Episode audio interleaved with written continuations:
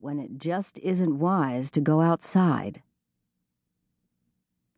But despite the deep freeze, someone had been out in downtown Spencer because at some point that Sunday, a tiny homeless kitten was shoved into the book return slot on the back wall of the Spencer Public Library. I hope it was an act of mercy that someone saw a tiny eight week old, one pound kitten shivering in the snow and wanted to protect it. If that was the case, they were misguided. The library book return was nothing more than a metal tube that led, after a four foot drop, into a sealed metal box. In effect, it was a refrigerator.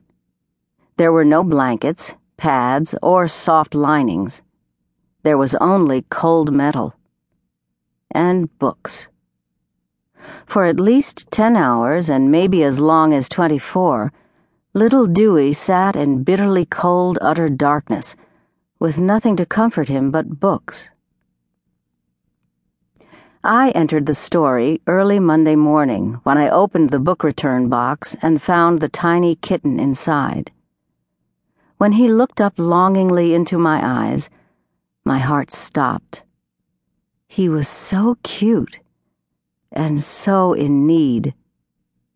I cradled him in my hands until he stopped shivering, then gave him a warm bath in the library sink and dried him with the blow dryer we used for children's craft projects.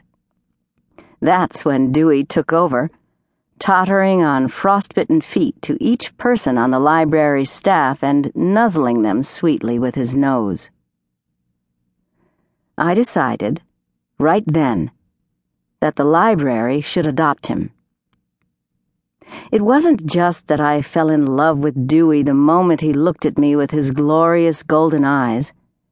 I knew, for those eyes and his determination to thank every staff member for his rescue, that he would fit perfectly into my plan to warm up the cold institutional nature of the Spencer Public Library.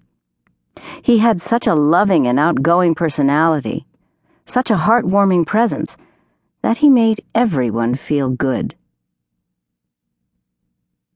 And at that moment, that's exactly what Spencer, Iowa needed. The town was reeling from a farm crisis, with 70% of the downtown storefronts empty and farms in the county going bankrupt by the dozen. We needed a feel good story. We needed something positive to talk about, and a lesson in persistence, hope, and love. If someone could shove a tiny kitten into a dark and freezing metal box, and that kitten could emerge with his trust and compassion intact, then we could endure our misfortunes too. But Dewey wasn't a mascot. He was a flesh and blood companion, an animal always open and loving the moment anyone stepped into the library. He warmed hearts one lap at a time, and maybe even more important, he had a knack for knowing who really needed him. I remember the retired patrons who visited every morning. Many of them started staying longer and talking with the staff more after Dewey arrived.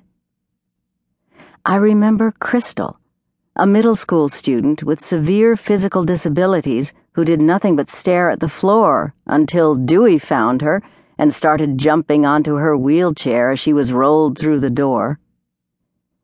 Then Crystal started to look at the world around her. She started to make noises every week when she entered the library, and when Dewey came running and leapt on her chair, a smile burst out of her heart. I remember our new assistant children's librarian, who had recently moved to Spencer to care for her sick mother. She and Dewey sat together every afternoon. I caught her one day with a tear in her eye and realized how much she'd been suffering and that only Dewey had been there for her. I remember the shy woman who had trouble making friends. I remember the young man frustrated by